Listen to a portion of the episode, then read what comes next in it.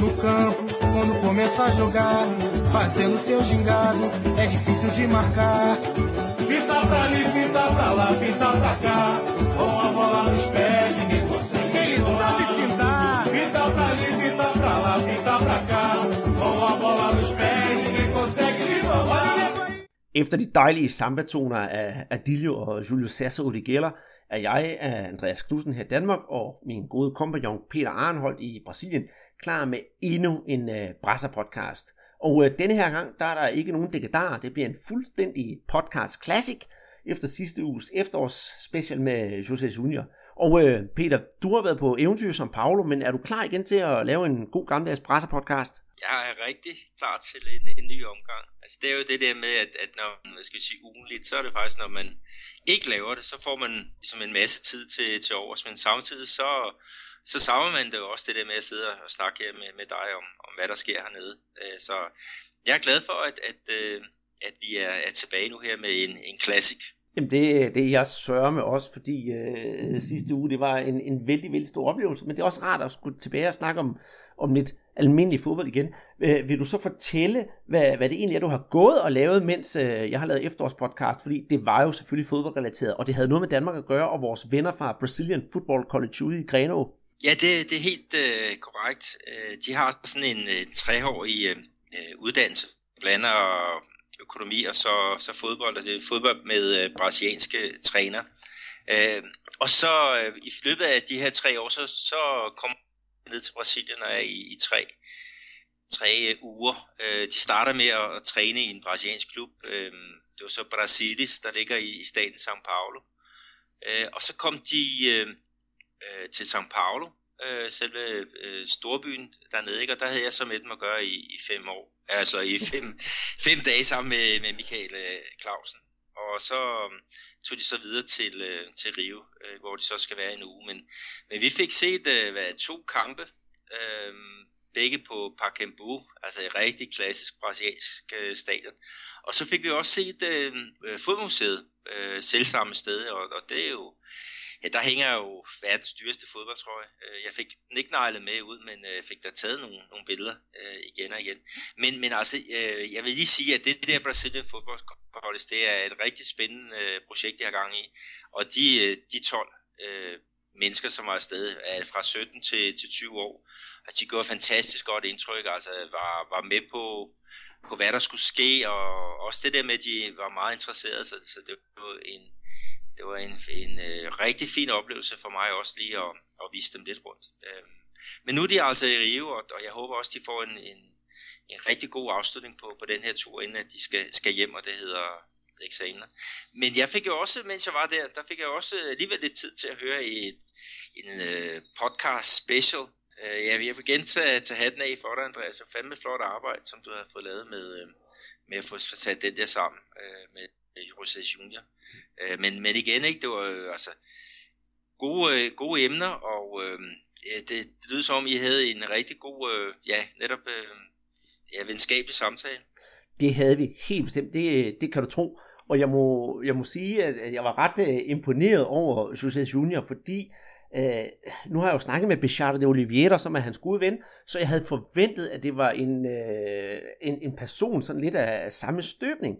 Men øh, jeg må da sige, hvor Bechata er meget, meget stille og rolig og ultra ydmyg fyr, så på en positiv måde vil jeg sige, at Jose Junior, han var der i den helt anden boldgade til jer derude. Jeg har selvfølgelig snakket med ham mere den her halve time, som podcasten er. Og øh, han er altså en flamboyant herre og, og have igennem på telefonen. Og jeg morede mig kosteligt over nogle af de historier, han fortalte, og I har jo kun fået et par stykker af dem, og han har rigtig mange i posen, og han glæder sig til at fortælle nogle flere på et tidspunkt. Og jeg har haft fornøjelsen af at, at snakke med ham siden da også, hvor han har sendt nogle, nogle, nogle MMS'er og nogle sms'er. Og det er altså af, af, af samme boldgade, hvor der er nogle billeder, hvor han ser festlig ud, ikke? Altså ude med vennerne og hygger sig og griller. Og han ligner en, der selvfølgelig tager sit job seriøst med det her fodboldtræner, som hun, han nu øh, er ved at uddanne sig til, og den bog, han nu er ved at skrive. Men, men også en, der er en, en rigtig levemand på den gode måde. Ja, men at, at de der historier, som øh, han fortalte, der øh, kunne jeg specielt huske den der med, med da han kom til, øh, til OB, og de skulle cykle til træning, og det, det var han jo ikke så, så glad for. Han fik den der overtalt til, at han skulle have en bil med i, i sin kontrakt. Ja, og det, det kunne jeg heller ikke lade være med at, med at grine, og det grinede han jo også selv af. Og, og det er jo sådan, at øh, hvis man er i Odense, det, det, stadion det ligger jo sådan ret centralt i byen, så det er jo klart, at mange af de her fodboldspillere, der bor derinde i Odense centrum, det er nemmere at cykle ud til stadion, end at køre bil. Men altså, der kan man sige, at det brasilianske gener skinner rigtig igennem med Junior, at øh, ja, det skal være bil, og der skal ikke, øh, skal ikke mangle noget. Det synes jeg, det var, det var rigtig, rigtig underholdende. Jeg giver dig, giver dig fuldstændig ret. Og så var det også sjovt at få at vide, hvorfor han kom til FCK og ikke kom tilbage til OB, selvom OB gerne ville have haft ham, og det, det, det spil, der har været der, det var også meget interessant. Ja, det var, det var også fint det der med at få lidt OB øh, ind over på, på den der i din øh, hvad hedder, forspil til, til den der øh, snak, men ja, jeg havde da også øh, regnet og, og håbet på, at, øh, at Jose Junior han var kommet tilbage til OB, fordi det virker som om, det var det, han følte sig bedst passer, han ja, øh, klarer sig, sig bedst. Mm. Og øh, du har jo hørt den øh, råmaterialet af, af den podcast, jeg lavede, hvor øh, der også noget samtale foregår på portugisisk bagefter. Og der hører du jo også, at han stadigvæk har en, øh, en, en omgang, omgangskreds i Odense, og har sine øh, nærmeste bekendtskaber, altså danske, de er jo alle sammen i Odense. Ja, det er fint, at, at han holder forbindelsen, og, og nu her i for, forhold til hans arbejde, altså hans træneruddannelse, ikke, der var han da også meget interesseret i at komme til, til Danmark og, og bruge hans øh, uddannelse. Mm-hmm. Det kunne da godt være, at der var noget, der kunne komme i, i spil der på et eller andet tidspunkt. Det, det må man da håbe for ham. Jeg, jeg kunne godt øh, unde ham en, øh, en god karriere.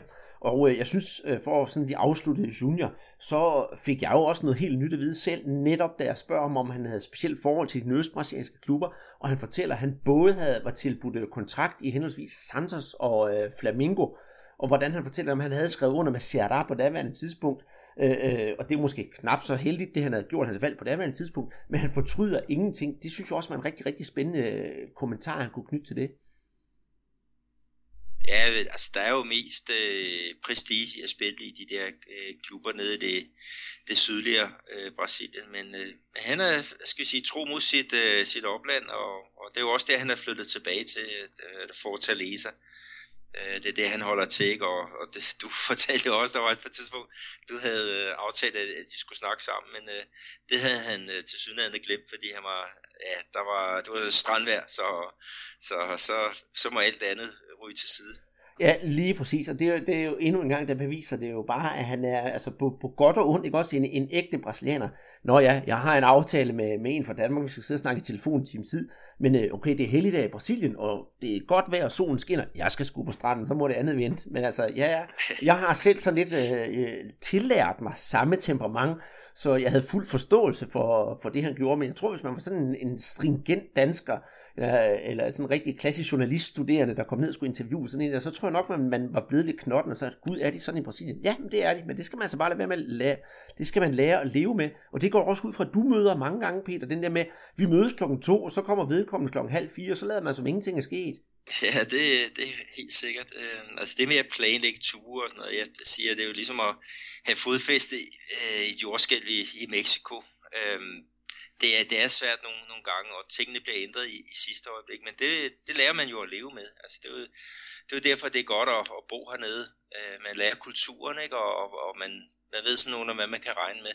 Altså lige i øjeblikket, der er vi ved at, at lægge sidste hånd på, på en, en rejse til, til Rio her i, i november måned, ikke? og det er først nu, at uh, kampprogrammet det er kommet på plads. Uh, men så er der så mange andre spændende ting, vi har, har fået øh, hvad hedder det, lagt ind, ikke? og vi skal blandt andet øh, ud til øh, Amerika øh, øh, i, i Rio, som, som er en af de gamle traditionsklubber, og der skal vi snakke med, med den tidligere brasilianske U17-landstræner øh, Lucio Nisso, og han vil andet fortælle om, hvordan det var at have Neymar. Og Øh, Øh, Coutinho, Marcelo, altså alle de der øh, øh, fantastiske spillere, han har haft under sine vinger.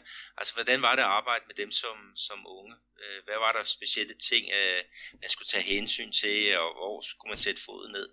Altså, det bliver, det bliver rigtig spændende at, at, at høre, hvad han har at, at fortælle. Ikke? Plus han selvfølgelig fortæller om det ved at være træner i, i, i Brasilien. Så, så der, der er i hvert fald noget at, at, at, at se frem til. Jeg glæder mig rigtig til øh, november, den, øh, den dukker op her om, ja, her i, om 14, ja, vi skal afsted om, jeg tror det er tre uger, ja. Mm, jamen, øh, så håber jeg, at du tager mikrofonen med, så vi kan lave en, øh, en lidt ud af hus og få et par ord med, øh, når du er i Rio, og, og forhåbentlig få nogle, nogle guldkorn, vi kan komme videre med her i podcasten, så det ikke kun er de få udvalgte, der er med på fodboldturen, der får, får alle guldkornene. Nej, nej, vi skal nok, øh, vi skal nok være dygtige til at, at hente noget, noget informationer ind, ikke? og jeg glæder mig også til at høre de der journalister, der er med, ikke? og hvad er deres, hvad er deres syn på, på Brasilien, efter, ja, det skal man jo nok lægge sådan en snak ind i, i slutningen af turen. Men øh, jeg glæder mig i hvert fald rigtig øh, meget til, til den, ikke? og det er jo med blandt andet Lasse Højstrup, øh, Sørensen, som har lavet fodboldbogen øh, Liverpool i, i blodet. Øh, han er jo også med øh, som, som leder af turen, så øh, det bliver, ja, det bliver nogle, nogle fede, øh, fede dage i, i Rio. Ja, men det lyder det helt bestemt til øh, inden vi for sådan forgaber os i at, at, at, at snakke om, om, om turen til Rio, hvor vi har oplevet de foregående uger her med, med brasiliansk fodbold, skal vi så i gang med det, det egentlig handler om, Peter. Vores øh, uh, ugenlige podcast om nyheder i det brasilianske, om øh, brasiliansk klubfodbold, landshold og hvad vi ellers har kunne finde frem fra, fra skufferne. Ja, det er jo et rigtig øh, godt blandet program, som øh, vi har her, ikke? og vi skal også fejre virkelig et uh, fodboldikon, øh, som, som fyldte år her øh, forleden. Øh, og øh, så skal vi jo også snakke om, der opfandt øh, sældriblingen, fordi der er jo øh, nyt om ham. Ja, trist nyt desværre, men øh, det kommer vi til. Og øh, ja, øh, øh, det har jeg sgu helt glemt. Øh, øh, så slutter vi jo af med en quiz, og det er ikke en lille quiz som sidste gang. Skal vi allerede løfte sløret og sige, at vi har hele 4 gange 150 flasker halvliters Guadana Antarctica på banen. Ja, det bliver, det bliver fint. Øh, det bliver, det bliver godt, og det, de falder jo på et godt tidspunkt. Det er jo lige op til, øh, til julefrokosterne, så, så der kan man da nyde den her øh, drik, hvis man, hvis man øh, ja, den, det, er jo, det er jo godt at blande sodavand med, med øl en gang imellem. Det er rigtigt, ellers så har man jo i hvert fald til dagen derpå. Ja, men det, yes. Men uh, skal vi starte med landsholdet, Peter? Uh, der bliver spillet nogle testkampe her i det kommende stykke tid, Øh, og Chiche, han har jo han har udtaget sit, øh, sit landshold endnu en gang. Øh, hvad er det, vi skal forvente med, med, med det landshold, og hvor langt er det nået, og hvem har vi med? Er der nogle specielle navne? Det synes, det synes jeg, vi skal komme ind på her. Øh, og øh, tror du, han kan holde momentum i, sine, øh, i de her venskabskampe, vi nu går ind i? Jeg ved ikke, hvor vi skal starte med at, med at tage hul på bylden. Hvad synes du? Jamen lad os, øh, lad os starte med, med først at fortælle, hvad det er for nogle kampe, de skal spille. Øh, fordi det er jo tæt på, på Danmark, så, så hvis man har mulighed, så kan man jo tage ud og opleve det her øh, fantastiske landshold. De spiller den øh, 10. november i Lille, altså i Frankrig, og der spiller de så mod øh, Japan. Og så den 14. november, der spiller de så på Wembley Øh, mod England, og det er jo en sand øh, fodboldklassiker. Og man kan faktisk allerede nu købe billetterne, så, så hvis man har lidt penge på, på kontoen og, og kan tage øh, ja, en, øh, en fridag, så, så er det altså nu. Eller også kan man jo vente til, er det marts måned, Andreas? Øh, der er der jo noget, der er endnu til. Ja, det er der der, det er der, og jeg har, jeg har jo set, at man kan købe billetter. Nu skal jeg bare finde ud af, hvad for nogle, øh, ja, for nogle jeg skal have. Fordi kampen, den, jeg tror det er den 18. marts, det er der op til påske, tirsdag op til påske, der spiller Brasilien nu mod øh, Tyskland, den her revanchekamp fra øh, VM 2014. Øh, den spiller på Olympiastadion i Berlin, og øh, jeg har været inde på øh, DFB's hjemmeside, altså det tyske fodboldforbunds hjemmeside, og set, at der er billetterne allerede sat til salg. Startpris 100 euro, og så ned efter. Det kan da kun gå op i en højere enhed. Ja, det, det må være et øh, nærmest overflødighedshorn.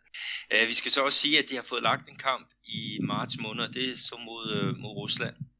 Øh, så, så der er jo så også en, en mulighed for at, at se lidt der, hvis man, hvis man, øh, hvis man har nogle, nogle gode fly øh, point, som man kan få, få fyret af.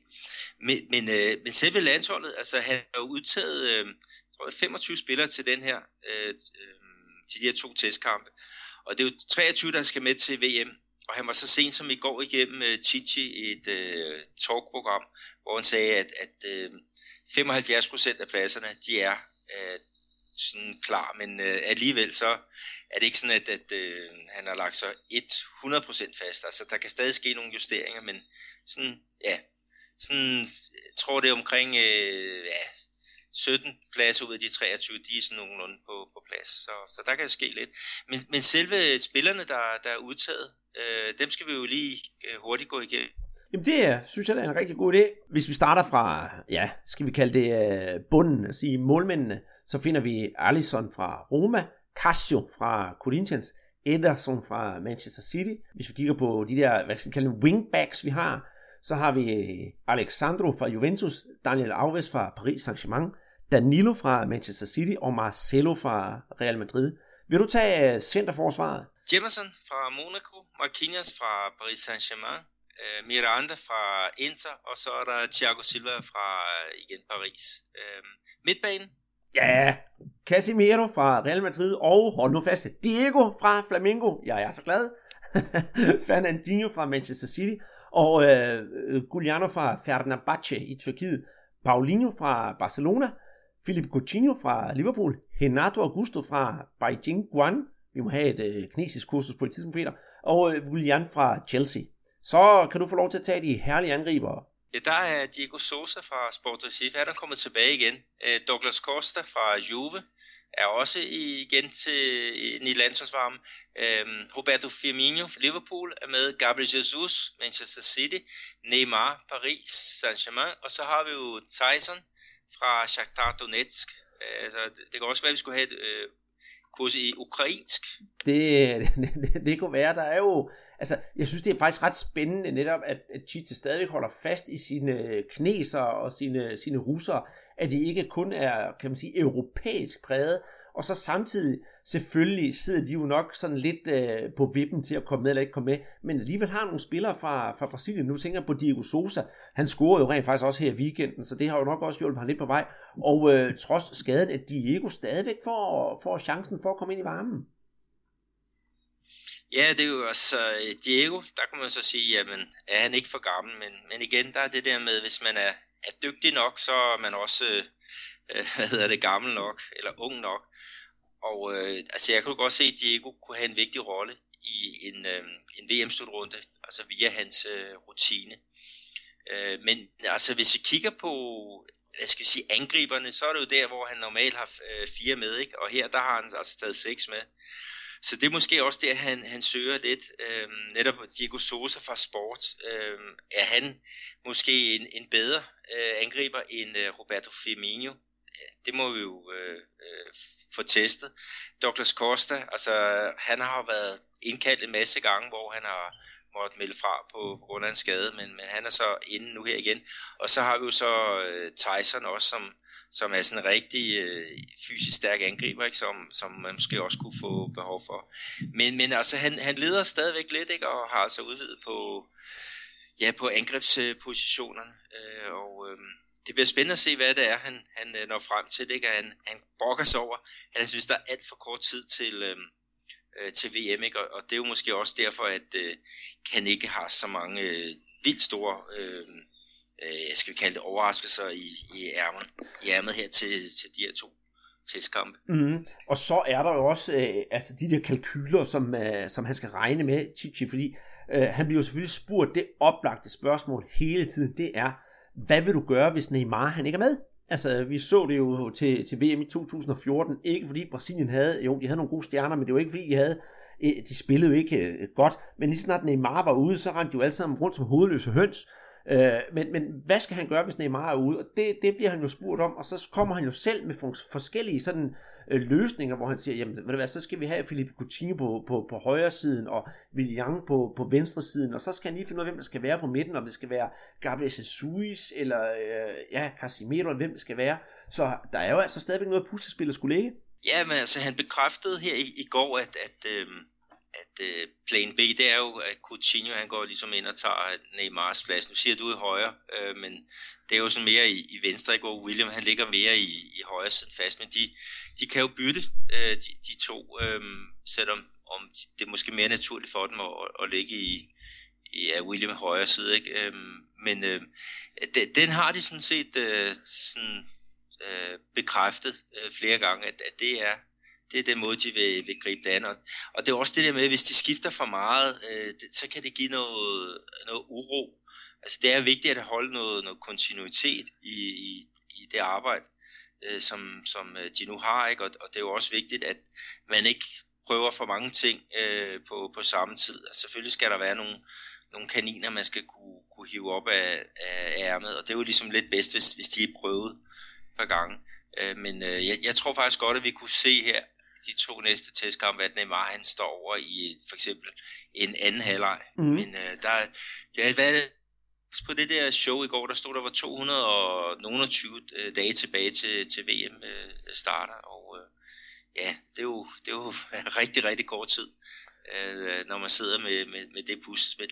Men altså, det er næsten på plads for, for Tite. Ja, ja, men der er jo stadigvæk nogle nye ting, han sådan måske skal prøve, fordi som han selv har udtalt, han har jo ikke prøvet at, endnu at spille med, med, med sådan, altså sammen med Casimiro og Fernandinho sammen. Og det vil han jo nok, måske nok prøve i de her testkampe, for at se, hvordan de øh, hvad kan, man sige, kan spille mod hinanden, eller med hinanden, og, og, og, og hjælpe holdet fremad. Ja, og, og Felipe Coutinho inde i en mere central rolle. Øhm, det er jo også noget, man har prøvet i, i nogle enkelte øhm, Øh, VM-kvalkampe. Øh, så, så den er sådan nogenlunde øh, klappet af. Øh, men, men selvfølgelig så jo mere man, man får prøvet det, desto bedre vil det, det jo så være. Ikke? Altså, jo, vi kommer da nok til at se noget, at han, han justerer lidt undervejs øh, her i de her to, to kampe i, i november. Mm-hmm. Og når, det, når de har så spillet dem, så kan vi jo så se frem til testkampene i foråret. Men øh, nu når vi snakker om landsholdet, skal vi så ikke komme ind på en, som uh, der er ingen over ham i Brasilien, Øh, uh, PT i hvert fald, og det er jo ingen ringende øh, Pelé, som i går fyldte 77. Han har jo været med til, ja, hvor mange verdensmesterskaber det er en, han har, han har spillet med, det er ikke fire, og har vundet, været med til at vinde tre af dem, og det er jo altså nok noget af en bedrift, de færreste brasilianere har været med til.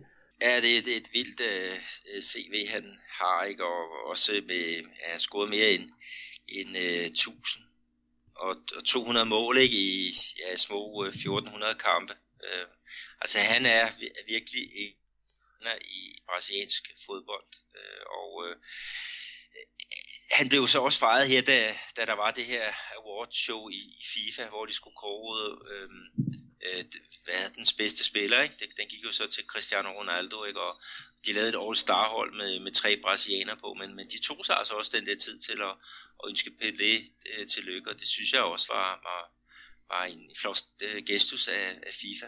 Jamen det, det synes jeg også helt bestemt. Han havde jo på et tidspunkt, efter han lagde karrieren på hylden, sådan lidt øh, øh, øh et, har ikke et rygte vil jeg sige, men sådan et, et kælenavn, der hedder det omvandrende Mastercard, card, fordi han lavede reklamer for alt, hvad der kunne reklameres for. Men jeg synes, han er faldet mere til ro og blevet mere, ja, kan man sige, fokusere lidt mere på det sportslige, fordi ikke fordi han dyrker sport længere, men, men, men kommenterer lidt på de ting, der sker.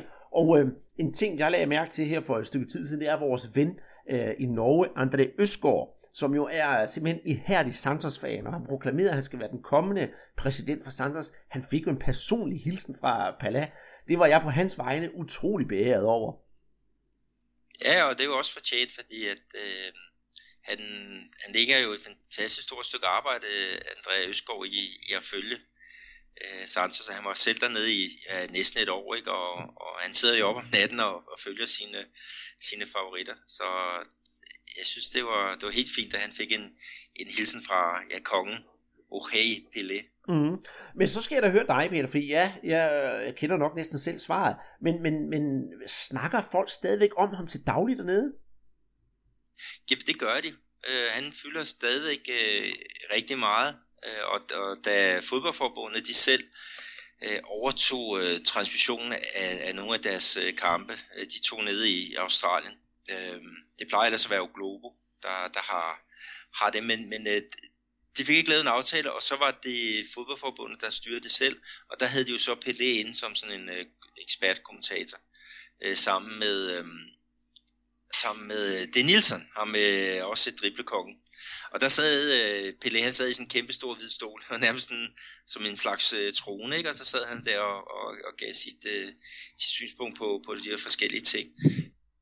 Ja, han har nogle gange haft nogle udtalelser, som har været sådan noget kontroversielle, ikke? og øh, han har jo haft nogle, nogle ja, ja, altså Romario, der er, er politiker nu, ikke? han har jo så øh, kritiseret Pelé meget for en gang med at komme med, med, med nogle, nogle dumme, dumheder, øh, og han siger faktisk, at øh, er det en tavs Pelé er en sand poet. Ja, det er rigtigt, det kan jeg godt huske. Romario, han kan jo godt lide at, og, og provokere, ikke? Og, og Pelé, der er, jo, der er jo også nogle gange, hvor at, altså, alt hvad han siger, det bliver jo noteret øh, og, og sendt ud til, til Gud at være mand. Så det er jo svært at, at lade være med at, at sige noget dumt en gang imellem.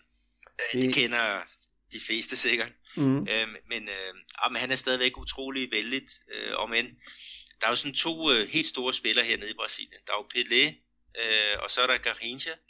Øh, Garrincha, det var ham med de skæve ben, som blev verdensmester i 58 og, og 62, ikke? Og, og ja, det, det kan være, at du kan fortælle lidt sådan bedre om, om pressernes øh, forhold til Garrincha. Jamen altså, øh, Garrincha han spillede jo i, i Botafogo, og alle brasilianere, de elskede Garrincha. Øh, og så siger jeg nogen mere end andre, fordi Garrincha, han øh, kommer jo, kom jo fra fattige kår, og øh, lidt ligesom, øh, hvis man skal sidestille med en nuværende øh, person, så vil jeg sidestille ham lidt med Adriano, øh, der ikke har kunnet håndtere sin, øh, sin berømmelse. Så det endte jo hverken værre eller bedre med, at øh, Garhincha, han øh, endte i et kæmpe, kæmpe alkoholmisbrug. Og det var også sådan set det, der, der ødelagde ham til sidst, og han, han drak sig nærmest ihjel. Og det var der jo mange venner, såkaldte venner, der, der benyttede sig af, fordi jamen, Garhincha, han havde masser af penge. Så der blev holdt fest øh, både i tid og, øh, både i tid og utid. Og øh, til dem, der har hørt podcasten før, så øh, min familie i Brasilien, de bor faktisk der, hvor i, i det nabolag, hvor Garhincha boede. Og som min mor fortalte, da hun var lille, så kom Garhincha jo kørende op og ned ad gaden, hvor, hvor hun boede. Og det var ikke øh, sjældent syn, at det er på øh, i øh, Monero, som bydelen hedder i, i Rio, at mange af de der store fodboldspillere fra Rio, de hele tiden gik rundt i, i det kvarter, netop fordi de var hjemme hos øh, hvad hedder det, Garhinsha, og der blev holdt fest hos Garhinsha. Så det var altså sådan lidt en, øh, lidt en, en, en bule, for, for at bruge det udtryk, øh, hjemme hos Garhinsha i det der, det der kvarter. Så ja, der blev altså levet et liv der, men øh, nok ikke lige så, ja, skal vi sige, sobert som hjemme hos Pelé. Nej, det, det er helt sikkert, ikke? Og man kan sige, at, at nogle af brasserne, de er jo også kendt for det, godt at kunne lide det søde liv. Altså, nu nævner du selv Adriano, ikke? men så sandelig også øh, Ronaldinho. Øh, da han boede her i byen, altså, der var der jo, ja, der var der jo fester hele tiden. Og da han så flyttede til, øh, til Rio og skulle spille for, for Fluminense, øh, der, der fik han jo også en slags mansion lidt ude i, i periferien af, af, af Rio. Og, og der var der så Globo. De skulle optage øh, nogle, øh, sådan et soap opera, sådan, noget, sådan et sjovt program, øh, et der har kørt i, i længere tid.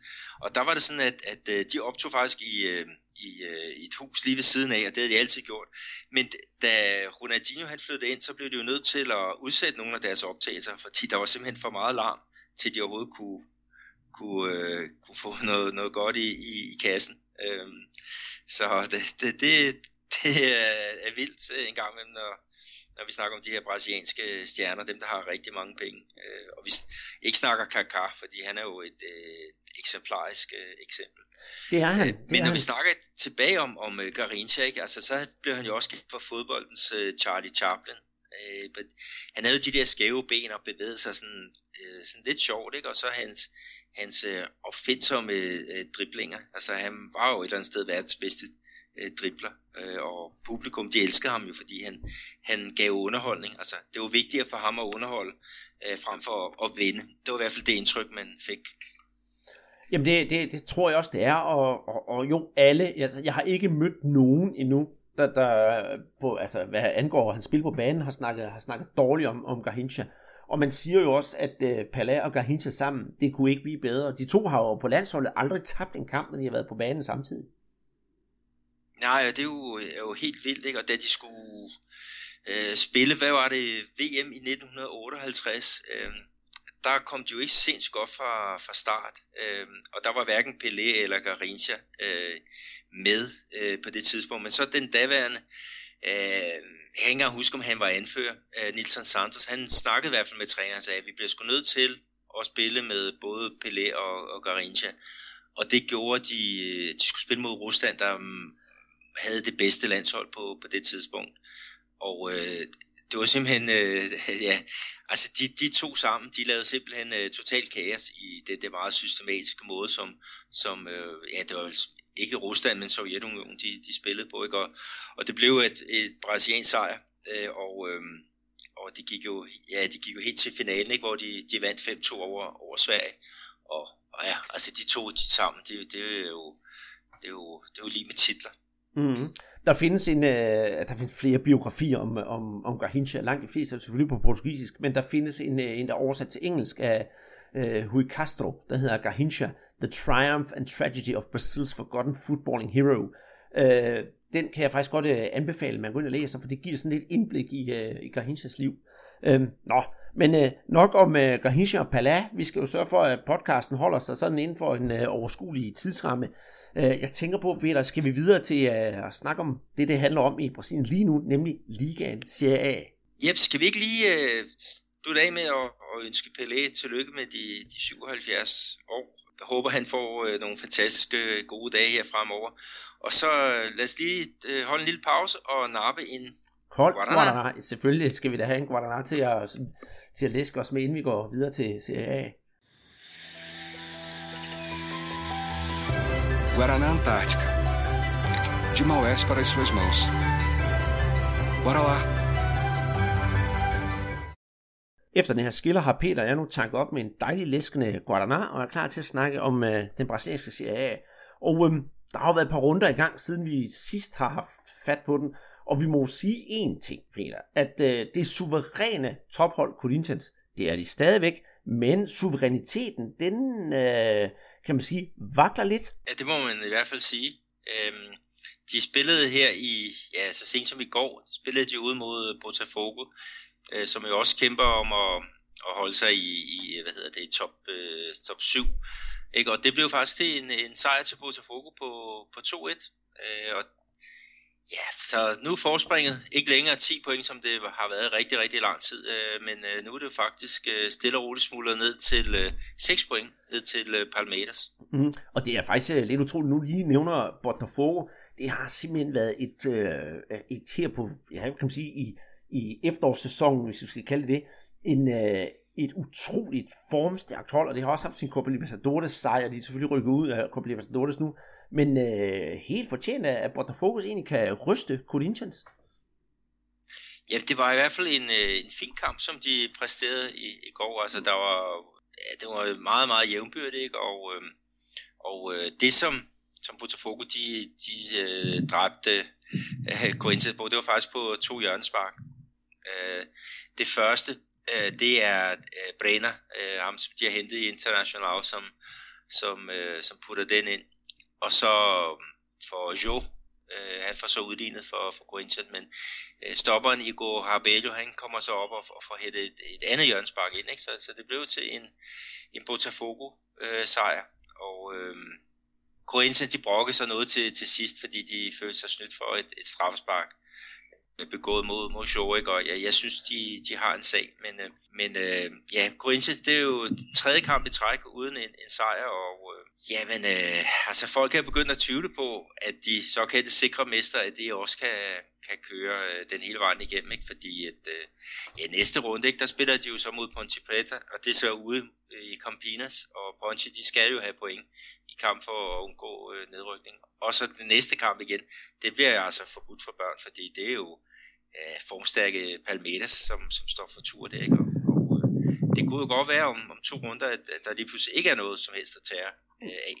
Jamen det er jo det, og det, det synes jeg faktisk er, er, er rigtig, rigtig spændende. Jeg havde, det havde vi jo begge to sagt, jamen Corinthians de kører den her hjem stensikkert, og, og ja, selvfølgelig chancen er der stadigvæk, at det er jo selvfølgelig favoritten til at tage mesterskabet, men jeg synes, øh, Parameters der på andenpladsen, det er den absolute, hvad kan man sige, første udfordrer øh, PT 6 point ned, og så Parameters, der, ja, nu kan vi så godt snakke om den, øh, ikke har vundet, ikke, undskyld, ikke har tabt de sidste tre kampe, altså tre sejre i træk de sidste kampe her, altså først øh, 3-1 over Atletico, over Atletico Goianense bundholdet, og så bagefter kommer der en øh, 2-0 over Ponte Preta, og så denne her gang med 1-3 over Gremio, øh, som PT ligger på fjerdepladsen. Der vil jeg så sige, at Palmeiras fuldt fortjent Gremio stiller sig op med et reservehold, fordi de skal spille Copa Libertadores. Men alligevel øh, synes jeg bestemt ikke, man skal forklejne Palmeiras indsats. Det, det, det, det må jeg sige. Øh, to mål af Dudu og et af Moises.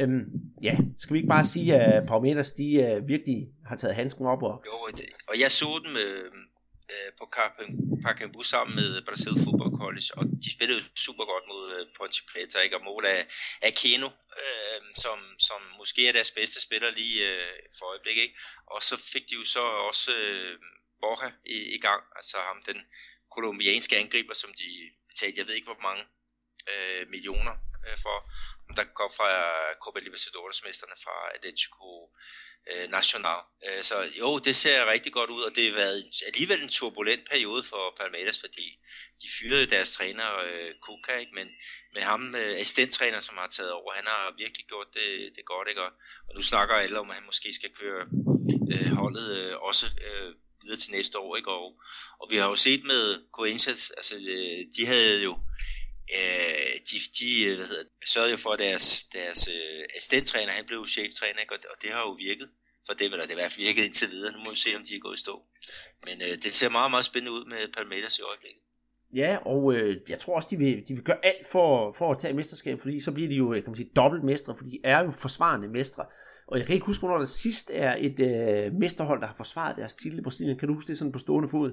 Nej, det, det, det kan jeg ikke. Men, men det viser jo også bare, at, at den brasilianske turnering, det er måske den mest for, uforudsigelige i, øhm, i verden. Øh, og øh, øh, der er jo kamp om det. Mange nye hold, der, der byder sig til øh, fra år til år. Øh, men øh, men øh, Palmeiras, altså hvis de kan lave en dobbelt, det, det øh, ville være sindssygt flot.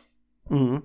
Men øh, hvis du siger det der med at være uforudsigelig liga, og det er jo både indenfor og uden, på banen, uden for banen, øh, på tredjepladsen, der finder vi nemlig Santos. Og øh, de har efter tre uafgjorte kampe, der øh, blaskede de så Atletico Goianense med 1-0. Og det var så set fint nok, men øh, det synes de jo egentlig ikke i bestyrelsen hos Santos, der valgte at sætte træneren på porten. Men øh, så skete der faktisk noget rigtig, rigtig uventet. Ja, øh, spillerne de bakkede jo op om ham og øh, det endte så med, at han blev øh, genansat via Kulbi. Øh, og øh, det, det viser jo lidt om et, et, øh, et, galehus, men øh, deres, øh, der præsident han har holdt øh, et hoved højt, og så sagt, vi, vi havde truffet en eller anden beslutning, men, øh, men spillerne de fik altså overtaget til at, at beholde øh, Livia Kulpi. Og øh, ja, øh, det bliver spændende at, at følge dem fremover. Øh, de har jo øh, Lucas Lima, deres nøglespiller. Hans kontrakt udløber her snart, og øh, han meldes vej ind til Kina, eller faktisk til... Øh, der, øh, der er meget lille sandsynlighed for, at han, han, han bliver øh, for Santos. Og det samme gælder også øh, veteranen Ricardo Oliveira. Øh, men øh, han har i hvert fald vist noget målform her på det sidste og scoret de sidste øh, to kampe i træk. Mm, og sjovt nok, du nævner lige præcis de to spillere, fordi netop her i kampen mod Atletico Goianense, så var det Ricardo Oliveira, der scorede, og på oplæg af, af, af Lucas Lima. Men jeg skal da lige høre dig, Peter, fordi i mine øjne, der virker den der fyring, genansættelse, det virker jo fuldstændig kugleskørt. I hele taget fyringen af, af, af, af træneren. Det, det, hvorfor skal Livia Kulbi ud? Hvis man kigger på hans CV for, for Santos, det gjorde jeg her eftermiddag, altså, så vidt jeg husker, så har han altså ikke tabt ret mange kampe. Ja, han har spillet mange uafgjort, men, øh, men, men jeg kan simpelthen ikke forstå, på hvilket grundlag de, de fyrer ham. Klubben ligger på, på, på tredjepladsen, altså også kun 6 point fra at vinde mesterskabet. Hvorfor skulle han ud? Men de har ligget lidt i, i dvale, øh, synes jeg, ikke? Og, og øh, øh, altså, de har spillet nogle rigtig dumme kampe uafgjort. De, altså, jeg så dem spille øh, mod Vitoria, altså, øh, og det blev så en, ja, var det 2-2, øh, og, og mange fansene, de er utilfredse med ham, fordi han står bare der med armen over kors, og altså, han, han laver ligesom ikke rigtig, altså nogle kampe, han bruger ikke alle udskiftningerne, altså man har virkelig vurderet øh, fra fansens side, at han, at han måske ikke har den der finger på pulsen, som er nødvendig for at få skal man sige, gang i, i det her hold igen. Ikke? Og, og derimod Atletico Goianense, altså de vinder 1-0 øh, efter det der, øh, er det hjørnespark eller frispark. Altså det, det er ikke noget, der, der, der ser flot ud, og, og Santos det er altså en klub af et, et større kaliber, altså der er, er pres på. Så jeg kan et sted godt forstå, at de, øh, de øh, svang øh, øksen over ham, øh, også jeg kan så ikke, hvad de vil forstå, at, at de så har genansat ham. Ikke? Men, men det er jo så spillerne, der har, har vurderet det. Jamen, de, de må... Han er en sjov fyr, en mm. kæmpe personlighed. Mm. Men de må, øh, de, må, de må jo tro på ham, og, og ja, ja, du har ret, de har måske smidt mange point væk. Uh, uh, netop sige, 1-1 mod Sport Recif og 2-2 mod uh, Victoria. Men til gengæld så formår de jo også, selvom det kun er 1-0, så basker de jo også på Meters. Ja, det, det er, rigtigt, ikke? og så har de jo en, en, øh, en kamp i en kvartfinale i Copa Libertadores, som var deres helt store mål, ikke? som de så tager 1-0 hjemme og ryger ud af den, ikke? Og, og hvor man igen siger nogle dispositioner fra Lavia Kulbi, som, som ikke var, var, var særlig, øh, altså som, som virke, ikke virkede for, for holdet. Øh, så, så jeg tror, den har ligget og luret efter det der øh, nedtur i, i Copa Libertadores, ikke? Og øh, man har bare ventet på, at de skulle løfte sig, og det har de ikke gjort, og så må man jo se, om det er den rigtige træner.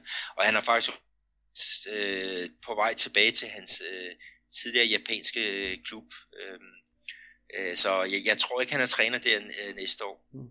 Men vi skal også, øh, øh, inden vi fordyber os meget i, i, i Livia her, så skal vi jo altså også sige, at trænerpositionerne i Brasilien, det er jo en, øh, en, en, en jeg, jeg kalder det trænerroulette, fordi hver uge så drejer rouletten, og så ser vi, hvem der, der er blevet fyret. Og hvis jeg så drejer roulettekuglen i den her uge, hvilke nummer satser vi så, øh, hvilke nummer ender vi så på, Peter?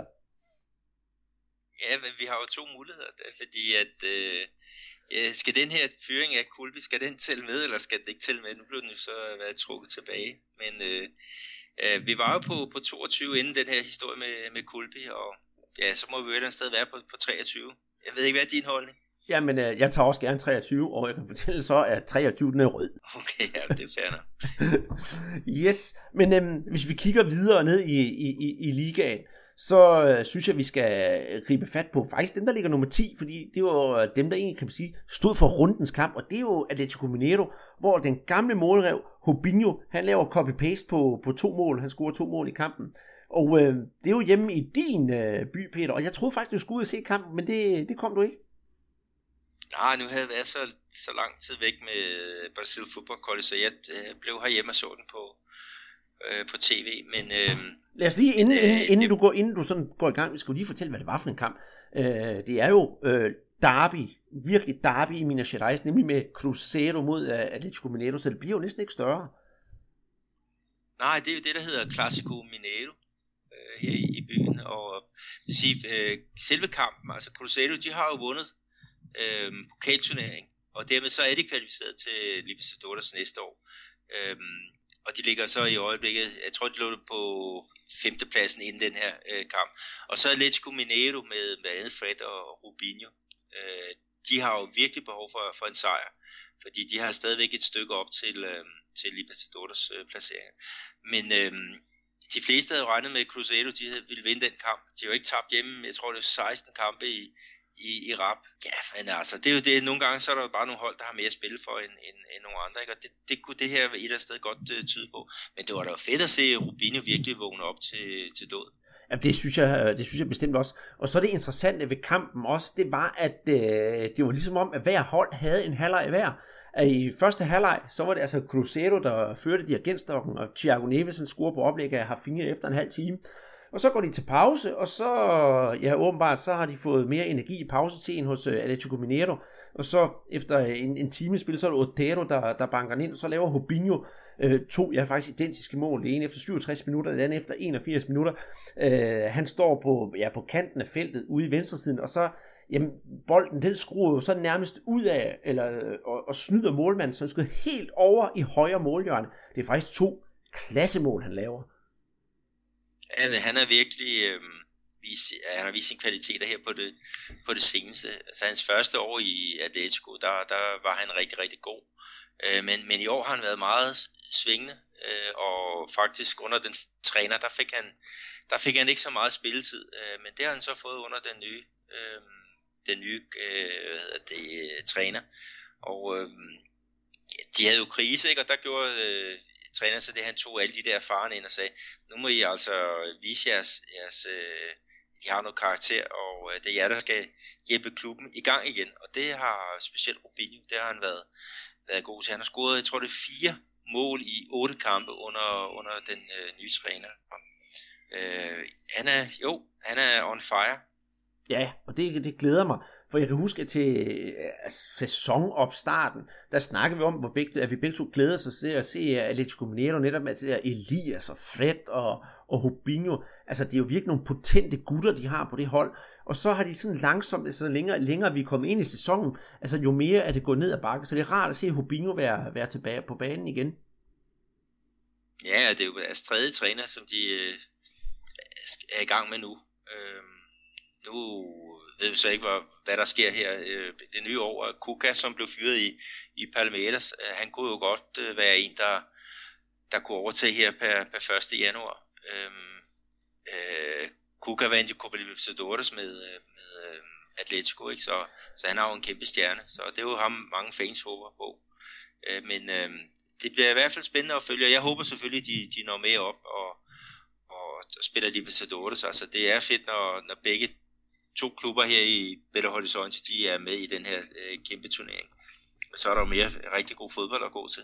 Jamen det er der lige præcis. Og øh, nu øh, var det her, det var jo kun et øh, af, af de klassiske opgør, der var i Brasilien. Der var nemlig også øh, et andet et, nemlig det, der hedder Bavi, øh, oppe i Nordøst Brasilien, mellem øh, undskyld, Bahia og, og Vitória. Og det var jo, øh, jamen det var faktisk en ret, ret festlig kamp. Det var øh, endt med en øh, 2-1 sejr til Bahia, men der var desværre også lidt et, øh, nogle racistiske undertoner. Det ved jeg, om du vil øh, nævne det. Jo, der var på et tidspunkt, at øh, Vitores øh, angriber Trellis, han, øh, han kalder simpelthen øh, René Junior fra Bahia for en, for en abe. Øh, og det, det er ikke første gang, øh, øh det er og desværre så bliver det nok heller ikke øh, den, den øh, seneste, men, men øh, der er selvfølgelig kommet en, en kæmpe sag ud af det, og øh, øh Dredels han har faktisk været ude på, på medierne. Øh, han optog en video, hvor han, han undskyldte, hvad der var sket, og det kommer også an på, øh, an på en misforståelse. Ja, han kommer selv fra, fra Colombia, og han øh, fortæller os også, at han er selv søn af en, øh, en sort far, så det gør ham jo også selv øh, sort. Så hvis han er sagt sådan noget, så er det ligesom meget et, et spejl øh, mod ham. Øh, så jeg ved hvad, hvad den ender med, men jeg kunne da godt forestille mig, at han, han ryger ud i noget, noget karantæne mm. på, på baggrund af, af den her, selvom han, han er kommet med en undskyldning. Mm. Og øh, nu når vi snakker om, om Bavi, så lyder det måske i Danmark som sådan, ja, jamen, hvor stor en klassiker er Bavisterne når det er oppe i Nordøst-Brasilien, og når vi også, Peter, har snakket lidt om, hvordan nordøst-brasiliansk øh, fodbold er. Men øh, altså, jeg har øh, fået lov til at, kan man sige, stjæle, det har jeg faktisk ikke, jeg har fået lov til at, at, at bruge et øh, klip fra, fra nogle, hvad hedder det, Bahia-fans, der har taget et, et filmklip om, hvordan det er, når bussen ankommer øh, til stadion, og hvordan de her Bahia-fans, de, de behandler det hele. Og det har jeg altså så fået lagt op på det, der hedder sukkerbold.dk, og der kan man altså se, hvordan de her fans, de bare, ja, altså på den gode måde går helt amok. Jeg ved ikke, om du har set klippet? Nej, jeg har ikke fået set det endnu. Men jeg har selv oplevet et, et Barbie Classico på, ja, for fulde huse der i, i Salvador. På, ja, det var så det gamle Fonchinova, ikke? og øh, det, der, var, der var knald på. Mm-hmm. Og øh, i den sammenhæng skal vi så lige sige, hvad, hvad kampen det ender med. Altså, eller, øh, den ender 2-1 til Bahia. Alle tre mål falder i, øh, i anden halvleg. Så fik vi sat den på plads. Og øh, det ender så med, at øh, Vittoria kommer under stregen, og Bahia de holder sig lige sådan på den, på den gode halvdel øh, på, på 12. pladsen. Øhm, er der andre kampe, som du synes, vi skal nævne?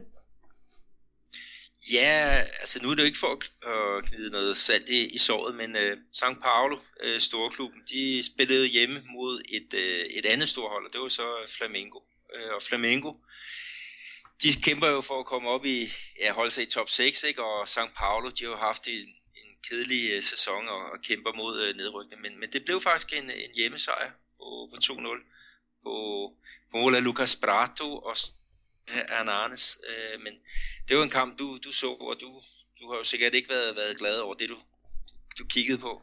Øhm, lad mig sige det på den måde. Jeg prøver altid sådan at holde mig sådan lidt, lidt øh, jeg kan sige, nøgteren til, til tingene, så se det fra, øh, fra sådan en realistisk synspunkt. Øh, jeg ved godt, at nogle gange kommer med nogle udtalelser til dig, som måske ikke er, er for børn, men i det her tilfælde, det vil jeg altså sige, at sejren til São Paulo, den var fuldt fortjent. De spillede faktisk en, en hederlig gang fodbold, og øh, Flamingo havde øh, jo et stort problem. Det er deres øh, passive forsvar. Øh, jeg synes, at øh, Hever, øh, som er, er, er, kan man sige, anfører forholdet og centerforsvaret, vi har også snakket om ham før, han øh, minder alt mest af alt om en, en Playmobil-mand nede i det her forsvar, står fuldstændig stille, og øh, ved Lucas Pratos mål til, øh, til 1-0, der kommer der en bold ind på tværs, og øh, det det hæver han vil gøre, det vil han sætte øh, sådan, kan man sige, ydersiden på, og så lader den gå forbi, for hvis man bare klasker til den, så ryger den i mål. Så lander den altså lige i fødderne på Lucas Prato. Han ser sig overhovedet ikke om.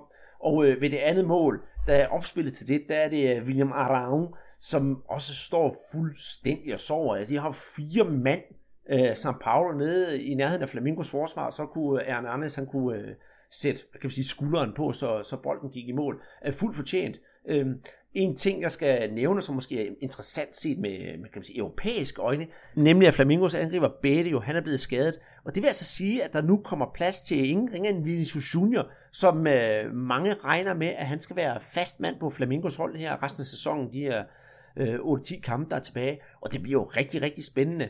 Øh, især fordi øh, Vinicius Junior har været lige smule skadet, men nu er han altså klar igen. Og øh, han har jo sagt nej til at være med på det brasilianske U17-landshold, det kommer vi ind på senere, øh, for at spille på Flamingo. Og nu ser det ud til, at han skal være fastmand. Øh, jeg synes, det lyder utrolig spændende. Flamingo har jo en øh, lidt øh, svingende sæson i gang her, og jeg tror, Peter, synes, at øh, Flamingo skal satse utrolig meget på Copa Sudamericana, og så prøve at få spillet holdet godt sammen i ligaen, uden dog at miste momentum. De ligger jo pt. på den der 6. 7. plads, som giver adgang til Copa Libertadores. Den plads skal de ikke miste, men øh, de skal altså til at finde en, en, en rytme, så, de kan, ja, så man kan regne med dem. Ja, altså det typiske brasilianske, det vil jo være at satse, nu kopierer i et udtryk, øh, hedder det hat, kat og regnfrakke på for eksempel Copa Sudamericana, men, men øh, den er, det er alt, alt for usikkert at, at gøre det, så, så Flamengo de bliver nødt til at, at satse på, på begge turneringer og køre det igennem. Jamen det, det, altså, et eller andet skal der i hvert fald gøres. De skal ikke miste en Copa Libertadores plads. Det, det bliver vi enige om. Og så inden her vi går øh, resultaterne og stillingen igennem, så øh, synes jeg faktisk, der var sket noget øh, bemærkelsesværdigt. Det var, at øh, kampen mellem ja, dit hold Vasco og, og Curitiba, de spillede for øvrigt 1-1, så øh, var der en, øh, kan man sige, en tysker, der kom på banen, øh, Baum Johan, og jeg undrede mig, øh, tænkte på bagefter, de snakker om med, med en tysker, og han snakkede faktisk rigtig, rigtig godt portugisisk. Han havde sådan en lille smule accent, det kunne man høre. Og så undrede det mig faktisk, at du har en, øh, en tysker på banen. Øh, jeg ved ikke, om du øh, kender noget til ham? Jeg kender ikke særlig meget til ham, faktisk. Nej, det gjorde jeg nemlig heller ikke selv, så jeg har, jeg har altså måttet, måtte google lidt frem til ham. Og det viser så, at øh, Alexander Baumjohann, som han hedder, han spiller for Curitiba. Han er 30 år og har spillet i øh, Hertha Berlin, Kaiserslautern, Schalke, Bayern og Gladbach. Øh, det må man sige, det er altså noget af et CV, og så tænkte jeg, hvordan havner han i Brasilien? Øh, det er jo altså sket hverken værre eller bedre med, at han simpelthen er brasiliansk gift, så derfor spiller han øh, for Curitiba. Og en øh, diskussion, jeg synes ikke, vi skal komme ind på den den her gang, Peter. En anden gang, øh, hvordan en øh, tysker selvfølgelig havner i den brasilianske liga. Hans niveau versus den tyske liga, sammen med den brasilianske liga, så vi kan se, hvor hinanden står. Hvad siger du til at tage den i en anden podcast? Jo, øh, lad os øh, endelig gøre det. Og i forhold til det der med at, at komme ind i den brasilianske liga, der er det med at blive gift med, med en hernede fra, det er, det er ikke så tosset. Øh, vi havde jo øh, Clarence Seedorf, der for nogle år tilbage spillede for Botafogo i rette to år med, øh, med kæmpe succes. Ikke? Og så nu ham her, øh, som, som også øh, er, er herinde. Ikke? Altså ja, brasiliansk gift, det, det er tydeligt vejen frem, hvis man vil, vil være fodboldspiller hernede i Brasilien. Jamen, det, det, det, det, det er simpelthen vejen frem. Uh, skal vi tage uh, stillingen hurtigt, og så topscore-listen? Jeps. Uh, hvis vi kigger på, på top uh, 7, det er jo faktisk de fire første, de kvalificerer sig direkte til Libertadores, så det er i hvert fald nogle, noget vigtigt at, at, at lande der. Der har vi jo Corinthians med 59 point, Palmeiras med øh, 53 point, det samme har Santos, og på fjerdepladsen har vi altså Grêmio øh, med øh, 50. Så det vil sige, øh, Corinthians, øh, de har i hvert fald 6 points forspring der i, i toppen. Cruzeiro øh, på femtepladsen, de har 47 point, men de er jo allerede kvalificeret til Libertadores via øh, pokalsejren. Og det betyder, at øh, 6. og 7. pladsen giver jo nogle kvalkampe, og der er det så lige her nu Botafogo med 47 point, og så Flamengo med 46 point. Og øh, dem, der bider Flamengo øh, mest i, i haserne, det er faktisk med, med Vasco. Øh, de har tre point op, og øh, de skal faktisk møde hinanden her i, i den næste runde, så, så det bliver jo rigtig spændende. Men øh, bunden? Jamen, øh, den skraber jeg, hvis jeg må bruge det udtryk. Der på 20. pladsen, der finder vi, kan man sige, suverænt øh, Atletico Goianense, og det øh, tyder jo på, at det er kun en, øh, en kort sæson, de får i den, i den, før, i den bedste række. Altså oprykkerne, de ryger direkte ned igen. Jeg tror, der er 80% chance for, at de ryger ned. De har 26 point. På næste pladsen, der finder vi Curitiba. Ja, det er også de hvide lår på grund af de mange indvandrere, der har spillet i klubben gennem tidens løb. Det synes jeg er meget sjovt, når vi har en tysker på banen der.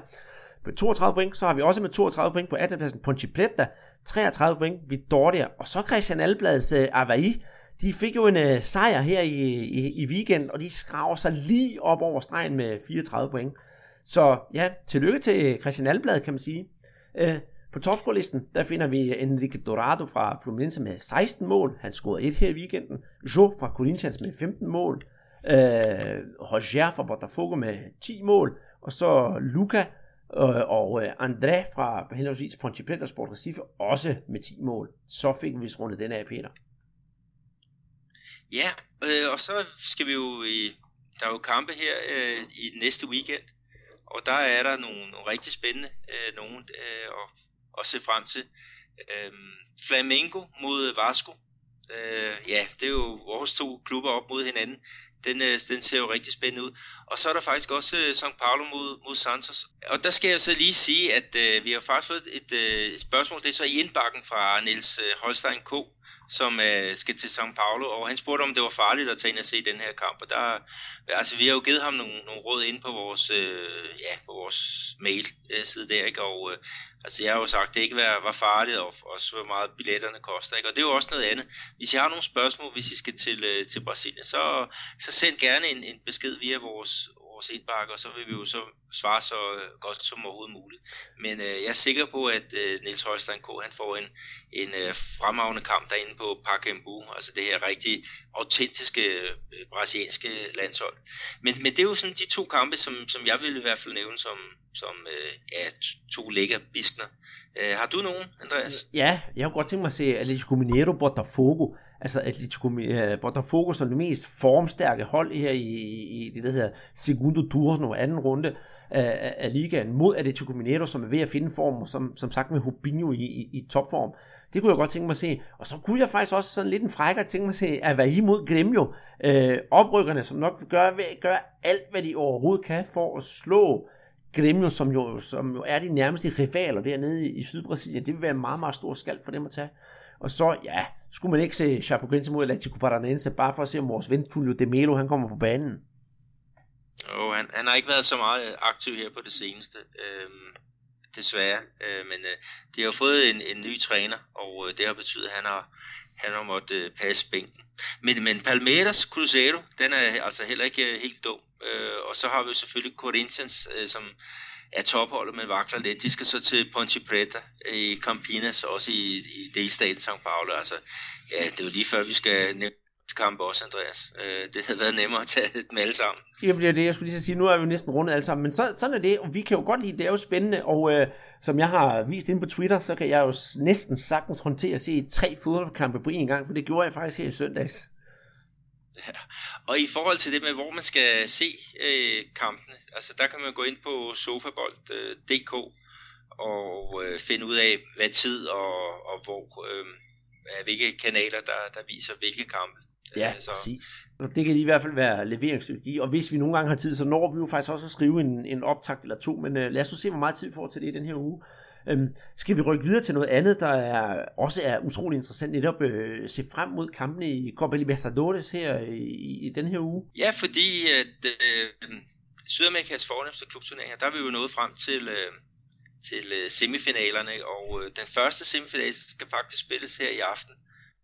Det er mellem øh, River Plate og Lanús, altså sådan et rent øh, argentinsk opgør. Og så i morgen, så er der jo så et møde mellem ja, øh, fodbold fra Ecuador og så øh, fodbold fra, fra Brasilien. Det er faktisk Barcelona, som møder Gremio, og det er altså en kamp, vi ser rigtig, rigtig meget frem til her. Øh, og, og, og jeg undrer mig, eller jeg undrer mig ikke, Peter, fordi Barcelona, de har jo gjort det virkelig, virkelig godt i, i Copa Libertadores. Og jeg vil sige, øh, øh, jeg ser dem i morgen som værende en, øh, en lille, lille smule favorit. Men øh, der er altså nogle ting, jeg tænker på, når jeg skal kigge på de her to hold. Gremio, de øh, stiller jo nok i stærkeste opstilling. De havde jo kun det der pseudo-hold, der stille op til, til weekendens kamp mod Parameters, så de skal nok gøre alt, hvad de kan for at irritere det her hold fra, fra Ecuador. Øh, hvis vi kigger på selve Ecuadors hold, det er faktisk også øh, sådan lidt spændende. De har jo en, en enkelt brasilianer på, han hedder øh, Marques Marcus Andrade. Øh, han skal nok få spilletid, men øh, deres topangreber, jeg kan ikke lige huske, hvad han hedder. Han er faktisk ikke med i kampen, men jeg kan ikke huske, om det er, fordi han er skadet, eller fordi han har fået rødt kort.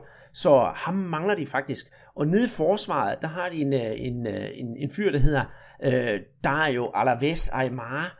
Og øh, hvis der var nogen, der så kampen mellem Argentina og Ecuador, VM-kvalkampen, så var det altså ham, der skulle passe Lionel Messi op, og for at sige det mildt, Lionel Messi han rundbarberede ham fuldstændig. Så hvis man skal være Gremio-optimist, så kan man jo håbe på, at den tur, han havde med Messi, det har taget lidt af, af modet af ham. Men jeg må stadigvæk sige, at den måde, som øh, Barcelona de griber tingene an på, de har et meget, meget altså, sådan en betonforsvar, de stiller op med, og så satser de på nogle utrolig hurtige kanter, og det er altså det, der har knækket mange af de hold, de har spillet imod. Om det kan lade sig gøre mod øh, uh, Gremio, som også kan, kan lide lidt offensiv fodbold, det bliver rigtig spændende at se. Jeg ved ikke, uh, uh, hvem tror du uh, er favorit til at vinde kampen, Peter? Jamen, altså, Gremio, de har jo, er de jo inde i, i en krise nu her, rent resultat med øh, men, men i det der, du snakker om med, med Lionel Messi, altså der er Kremius øh, bedste spiller, det er jo Luan. Og han blev kaldt for Lionel Messi. Ja, det bliver spændende at se, om den, øh, kan man sige, den brasilianske Messi, han kan holde styr på, på, på forsvaret dernede. Øh, returkamp, det er om en uge, så det bliver faktisk ret hurtigt overstået. Normalt så kan der jo godt gå, jeg ved ikke hvor lang tid, en måneds tid eller to mellem kampe bliver spillet, så det bliver rigtig, rigtig interessant det her.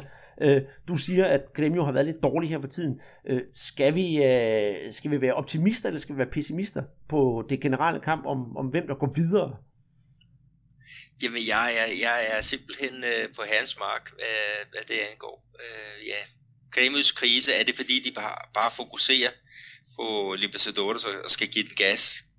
Øh, og hvordan ligger Barcelona i, i rent spilmæssigt lige for tiden? Altså, de imponerede mig øh, mod, øh, mod Santos, hvor de vandt 1-0 ude, efter at have spillet 1-1 øh, første kamp hjemme. Så ja, men uden deres, deres topscorer, deres, deres øh, bedste mand, ja, øh, jeg ved ikke, hvad, hvad den, den bliver. Det, jeg må have terningerne frem og, og, og, og se, hvad, hvad udslaget bliver. Som sagt, så tror jeg nok, det er Barcelona, der er svage favoritter, men ja, det kan både blive en, en hund og en kat, det her Copa Libertadores. Men øh, jeg tager den optimistiske hat på, Peter siger, selvfølgelig går Grêmio videre. Det bliver jeg nødt til. Vi skal også videre til en anden øh, sydamerikansk turnering, netop, øh, netop øh, Copa Sudamericana, som er ja, den sydamerikanske ekvivalent til, til UEFA-koppen.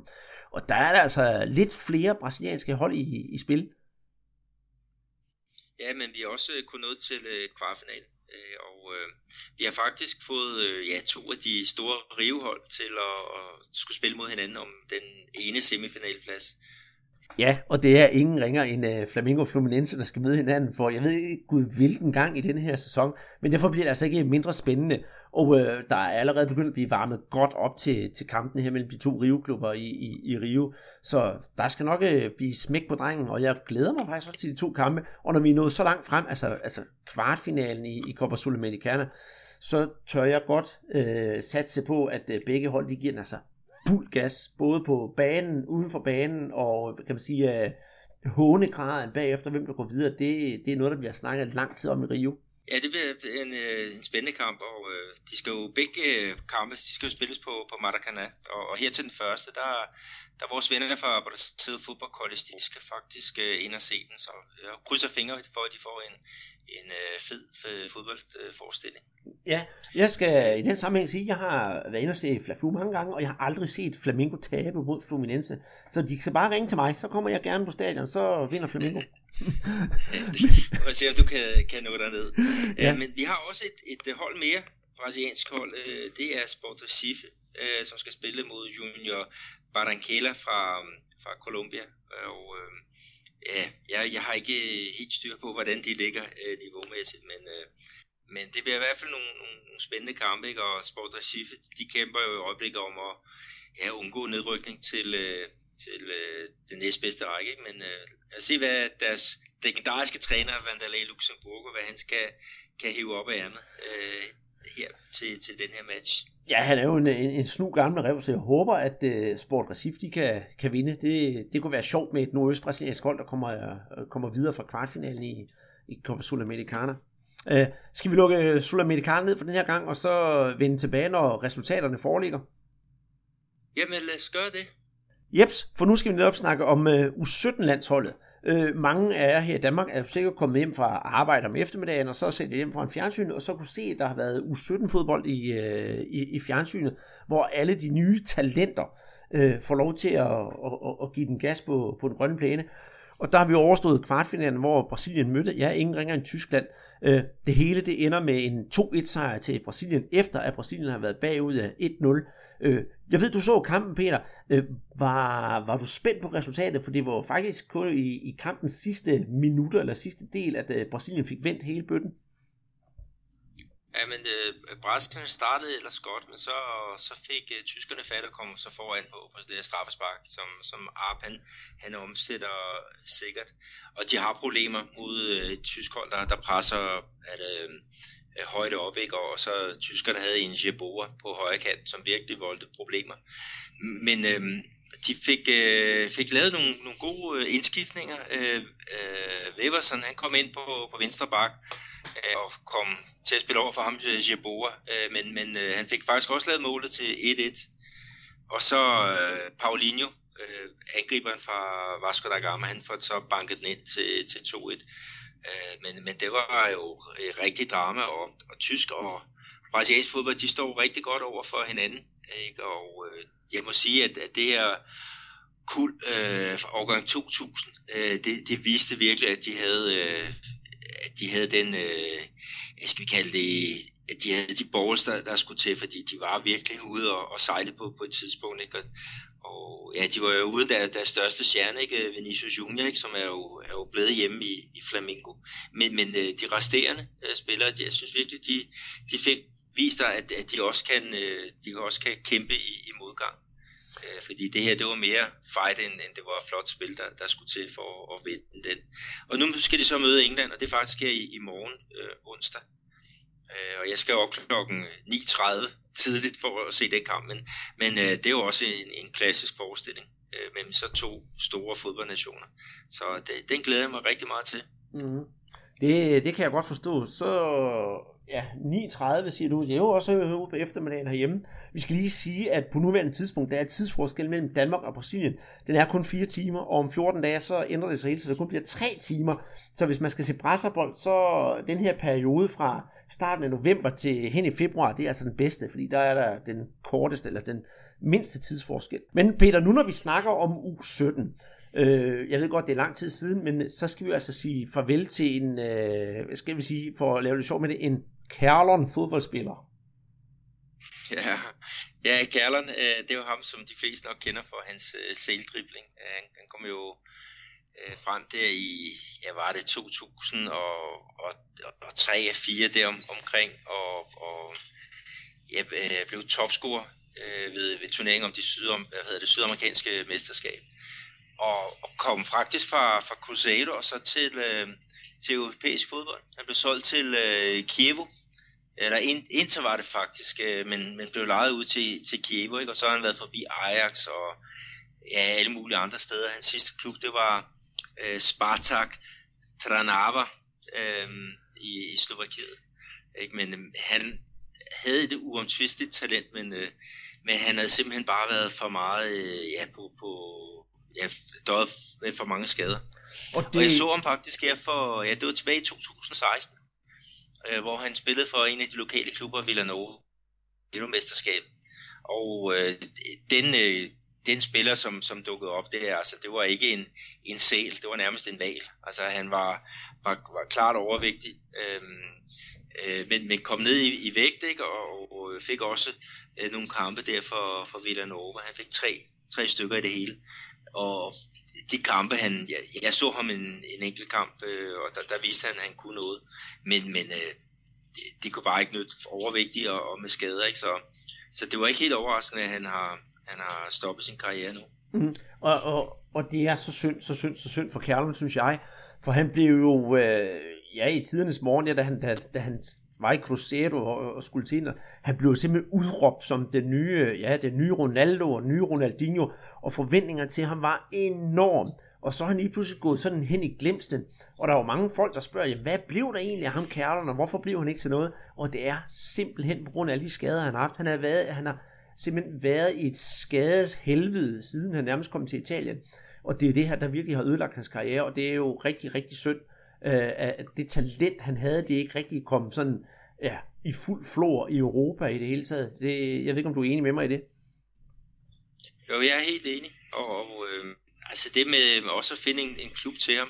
Jeg fik ham tilbudt her tilbage i, jeg tror faktisk det var 2015 eller 16. Ikke? Og, og øh, det, det er jo det, der, der sker en gang med, ikke? Man, man får sådan nogle, ja, et navn, man, man kender, og man ser noget, nogle videoklip fra, øh, fra en spiller, som, som kunne så meget, ikke? Men, men så bare ikke har præsteret her på det, på det seneste. Ikke? Og, og jeg sagde da også pænt nej tak til at, at finde noget til ham. Øh, men øh, øh, vi må krydse fingre for, at han kan, kan finde noget ordentligt noget og, og, og lave her fremover. Altså forhåbentlig har han da fået, fået lidt penge ud af sin karriere, og så må vi jo håbe, at han, øh, han kan finde noget ordentligt og, og, og bruge sin, sin tid på, og ikke Øh, jeg kender ham ikke personligt, men der er jo nogle, nogle, nogle store stjerner, når de stopper, ikke? og så får de en kæmpe identitetskrise og, og slår sig nogle gange på, på flasken. Men forhåbentlig så er der god, god øh, støtte til, til Kærleren, øh, også med henblik på de valg, han skal træffe øh, øh fremover. Jamen, det, det håber jeg også for ham. Men må ikke med al den modgang, han har haft i sin uh, professionelle fodboldkarriere, at han, han, han kan næsten ikke få mere, så jeg, jeg tror ikke, at, som du siger, han får nogen personlig krise. Det har han desværre nok allerede været igennem. Men altså, hvis vi kigger på unglandskamp, ikke? han har jo spillet uh, på U17, der har han så spillet 14 landskampe ikke? og scoret 10 mål.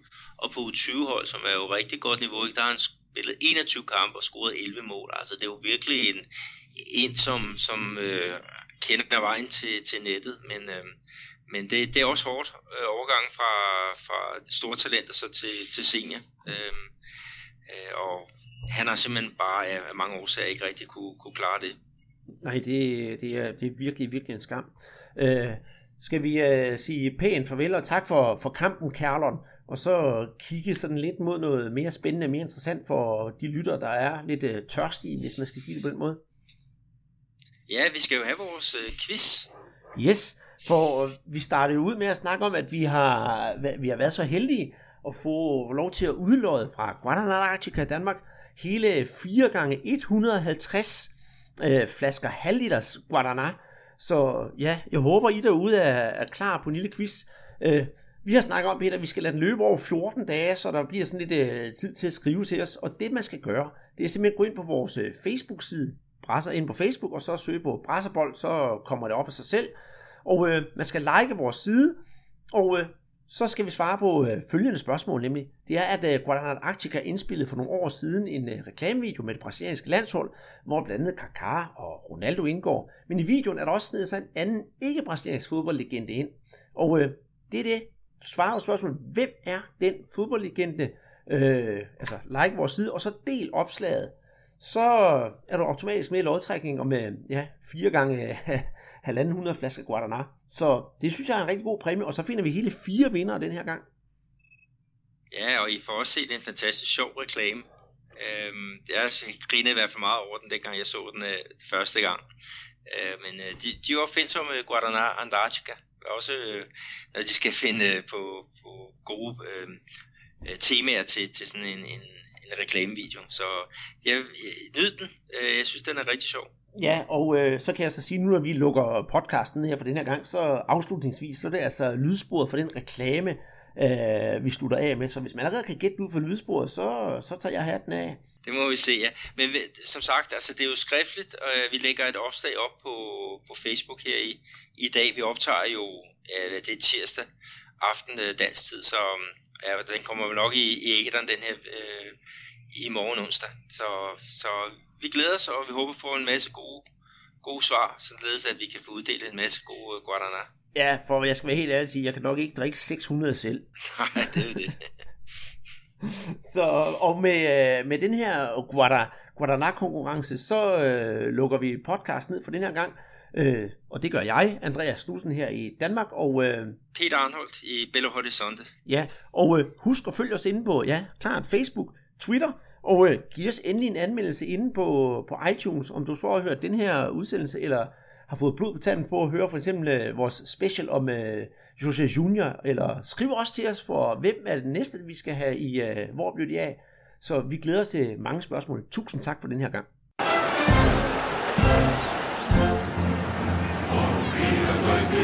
imagens plácidas, de um povo era curado feito bandido. Eu sou da liberdade, rádios múltiplos, e de ouro sendo paz. Caramba, que pesadelo. Creo que estou bebendo muito Guaraná Antártica. Guaraná Antártica, proud sponsor of the Brazilian national soccer team.